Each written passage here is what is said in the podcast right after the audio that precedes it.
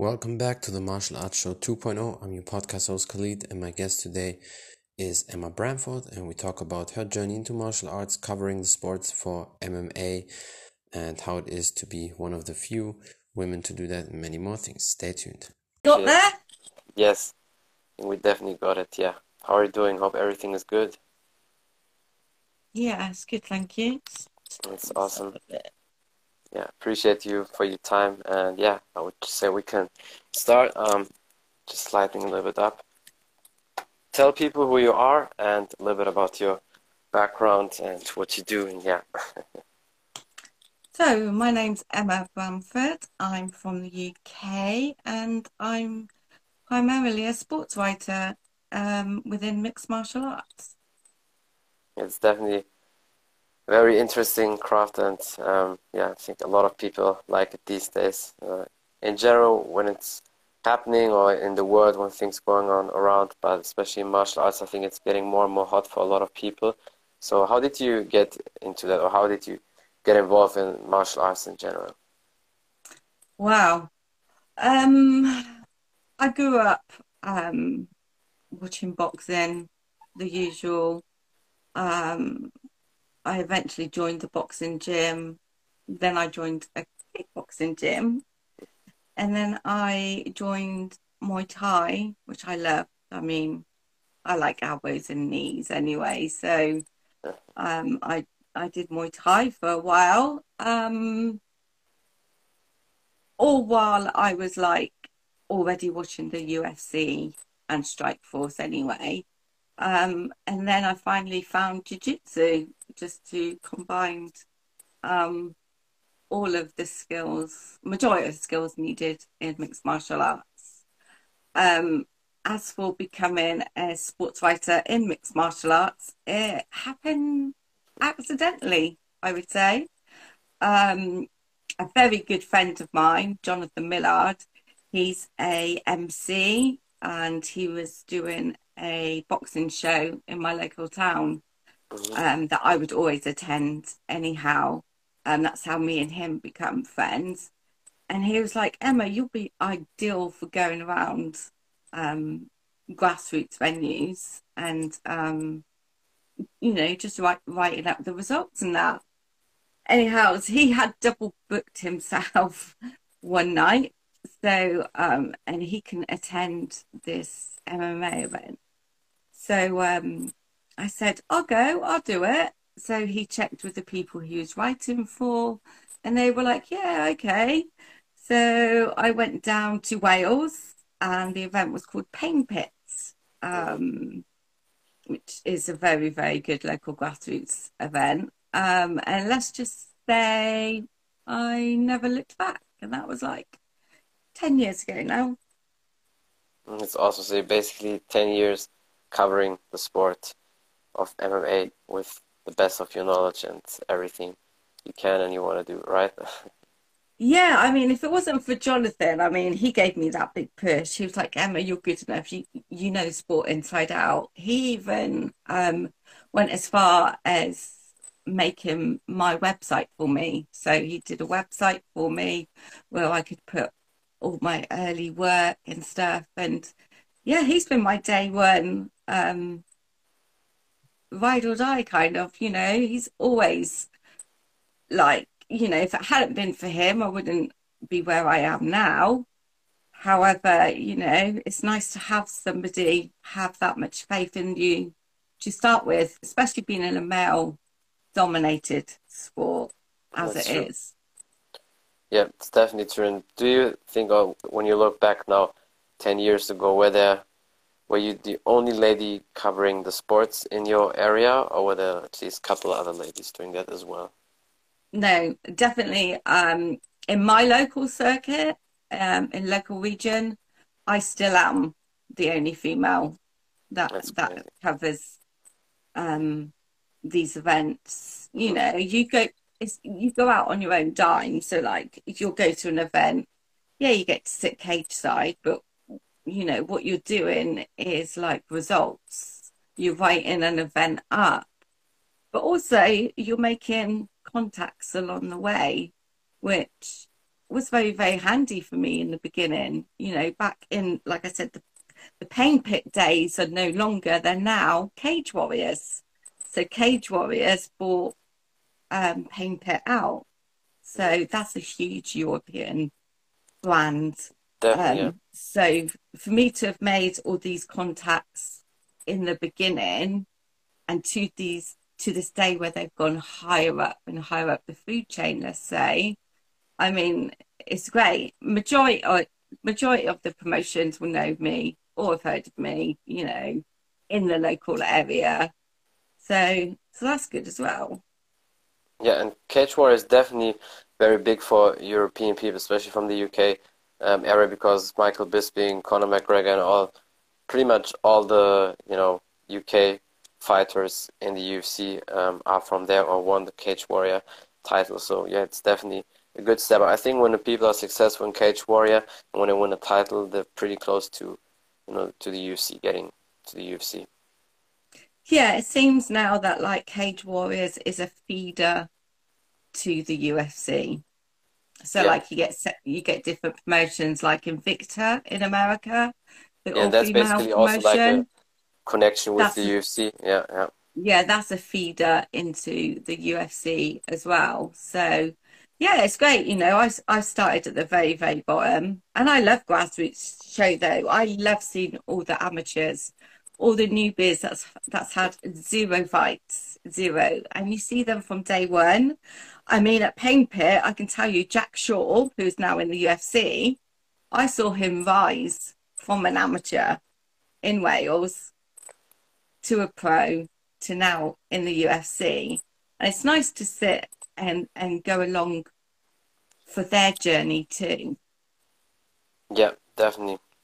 And uh, why do you think it's still that you are the only woman there? Is it maybe because of your area that's pretty small that not many women are interested in covering the sports because now we definitely have more women in the sports in general. If you look at the UFC, working at the desk or doing the interviews, so do you think it's maybe just because your area is pretty small and not many women interested in that, or why is that?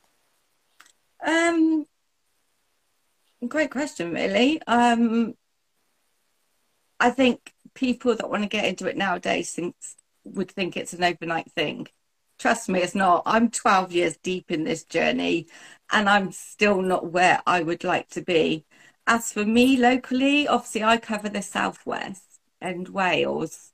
Mm-hmm. You know, the, the nearer you get into London, the more. The harder probably is also. The more people there are. I mean, there are quite a lot of females in London, to be honest.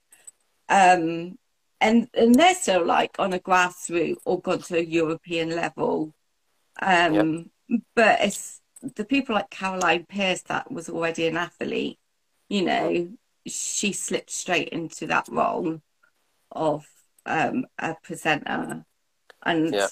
I'm not a presenter, I'm a writer. So it's, you know, to me, it's, it's two different, it's two different sides of a, a coin, you know? Definitely, yeah.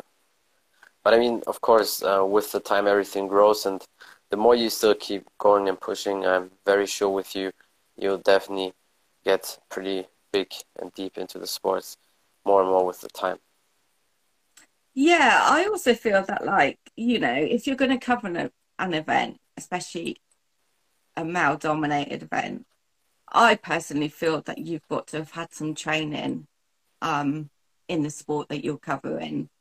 I mean, it's, it's to me, I find it like if you're going to cover the sport but you don't know the ground game, you're going to get lost in it. Not only are you going to get lost in it, your viewers are going to get lost True. in it. You're going to get heckled. You're going to get kind of like called out on it, going, oh, you know, she sits there and yes. she doesn't know what she's on about. Mm-hmm. Which is the worst you can, yeah, worst, yeah. seriously.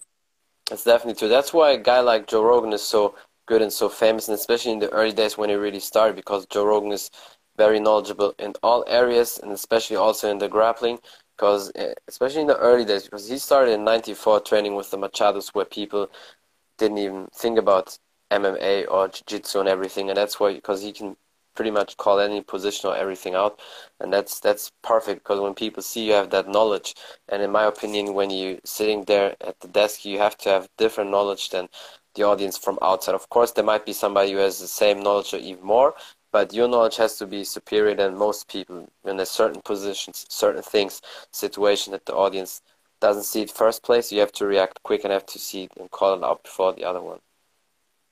Yeah, sure. I mean, in the early days, and I guess to some extent nowadays, if I go and sit cage side, often there isn't a seat labelled for me yeah. at my local show. Rage, by the way, you need to get me my own seat. I have to nick a judge's seat and scrub their paperwork out so I can just sit.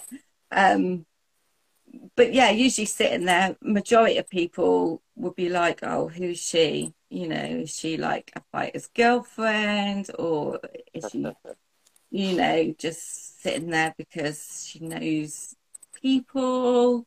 You know, um, hard labels like that in the beginning is just yeah goes over the head now. I, I'm too involved. I I know too much about the sport. You know, not saying I I know everything because I don't. Every day's a learning day for me. You know, yeah.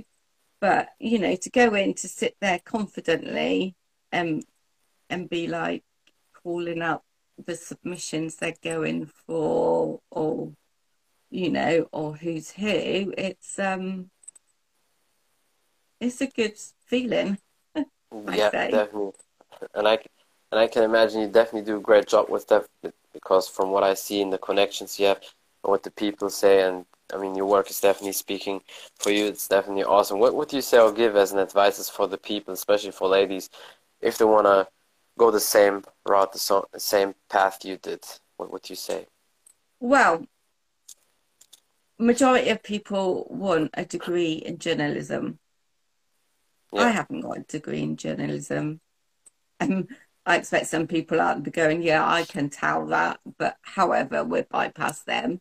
I learned on the job. Like I said, I, yeah. I got I got thrown into it by by my own means, you know, and and I learned on the job, you know, hard critiques, hard criticisms.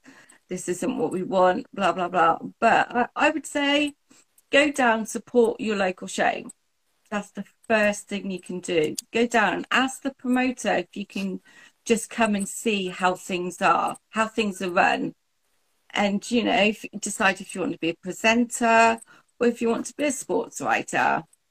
You know, decide which one you want want to be and then then lean on that side of of what you want. You know, like with me, I'll sit cage side and I will sit next to a judge who's a friend who can talk me through stuff in the early days. But if you want to be a presenter, then, you know, you'd sit away from a judge and you'd watch how the actual presenter is presenting. But key thing I say is not only support your grassroots, it's the contacts you make on your grassroots. Yes. Definitely. I mean, they outlive any anything. You know, yeah. you know, like I said, going back to Pain Pit, Jack Shore's in the UFC. His dad owned Pain Pit. His dad trained Jack Shore, so that's a connection. You've also got um, Lions Den out in Exeter. They're too close. Yeah. Um, promotions that will always that support. You got Paul Sutherland he owns a gym. He used to Cage Warriors champion back in the day, and he's also a UFC judge. So, you know, all these hats that they wear, it's good just to make these contacts. Yeah, definitely. I mean, contacts are very important in everything in the world, in the whole world, whatever you want to do. And yeah, but I think you definitely do a great job. Um, is there anything else you want to say or promote? Maybe some last advices or something you want to promote? Um, well, excuse me. Well, my work's pretty varied. I love doing the one-on-one in-depth interviews, so I like the biography style.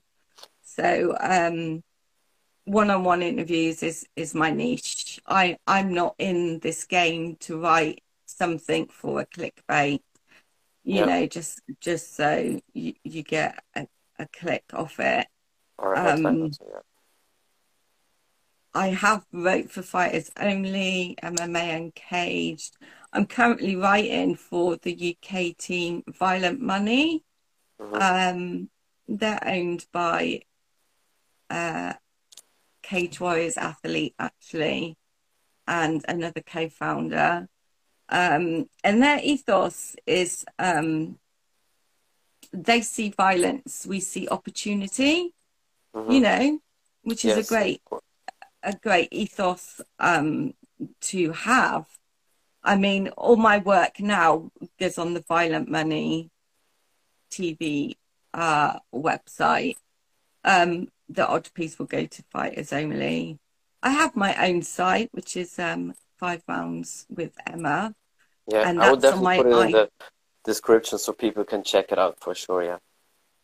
Yeah, that's on my IG. So Five Rounds with Emma has all my work from like day dot to um to to current pieces like where I had a five piece spread on Swayze Valentine in the UFC, all on there. Um, my main Insta is Emma Bramford. Twitter is Emma Bramford. Um, have to give a shout out to Jonathan Millard, who goes under the name um, Voice of the Veil, because he is a boxing MC, MMA MC um, as well. And of course, everyone at the Violent Money team, they're doing great things this year. Yeah, that's awesome, definitely.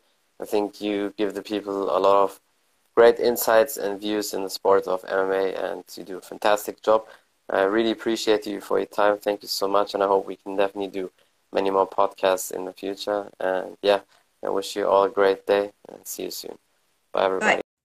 That's it from the Martial Arts Show 2.0. I'm your podcast host Khalid, and my guest today was Emma Bramford, and we talked about her journey into martial arts. How did she get into the sports of martial arts, covering MMA events, being one of the few women in the sport in her local area in the UK to do that, some tips and advices for the people, and many more things. Thank you for watching. Thank you for listening. Don't forget to follow her on Instagram if you want to know more about the podcast on Spotify, iTunes, and all available platforms. Just type in the Martial Arts Show 2.0 and you will find me there. Thank you for the support. Until next time, bye everybody.